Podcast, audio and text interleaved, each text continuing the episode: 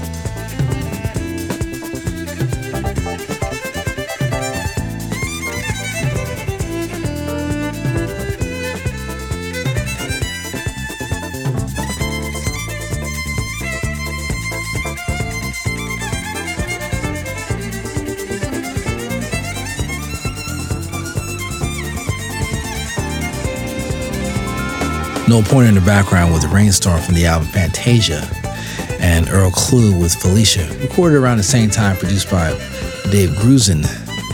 It's the early iterations of the GRP record label. Fantastic label that went on to house some great jazz music and sold in the mid 90s for a cool $65 million. Not bad for jazz.